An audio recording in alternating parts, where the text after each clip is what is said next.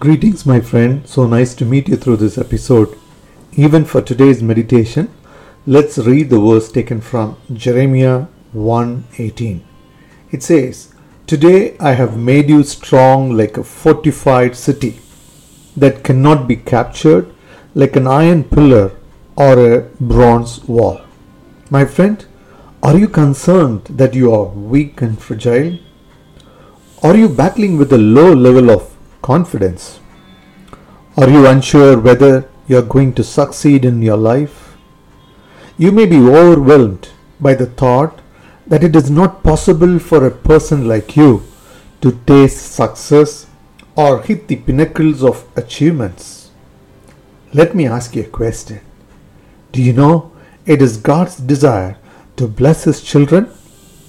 If you believe in your Creator, He will manifest His power through your weakness. Yes, you may be physically or mentally weak, but yet the Lord's power will come upon you to make you an achiever. He will make you a fortified city that cannot be overwhelmed by negative thoughts and fear.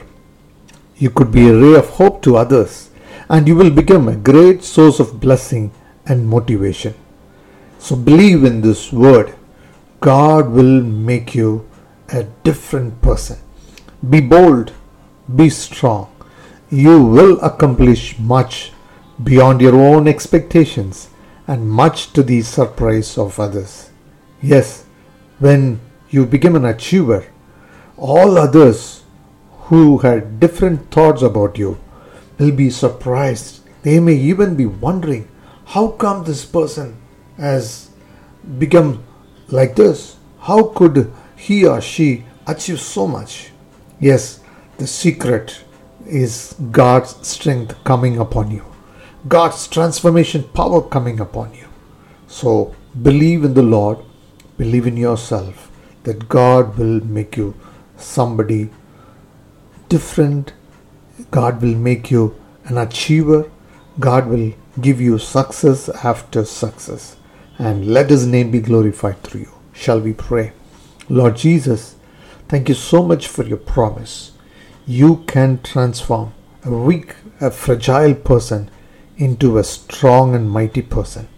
You can turn the defeats and discouragements into stories of success, encouraging episodes. Master, I pray that your grace shall come upon us and help us to accomplish a lot for your glory. Even at this moment, all those who are praying with me, if they feel, yeah, it is me, I am like this, I am very weak, I do not have any hope about my future. Father, I pray that you will remove all such doubt and fear from their mind. Change them and let them become as successful and let them be known as an achiever.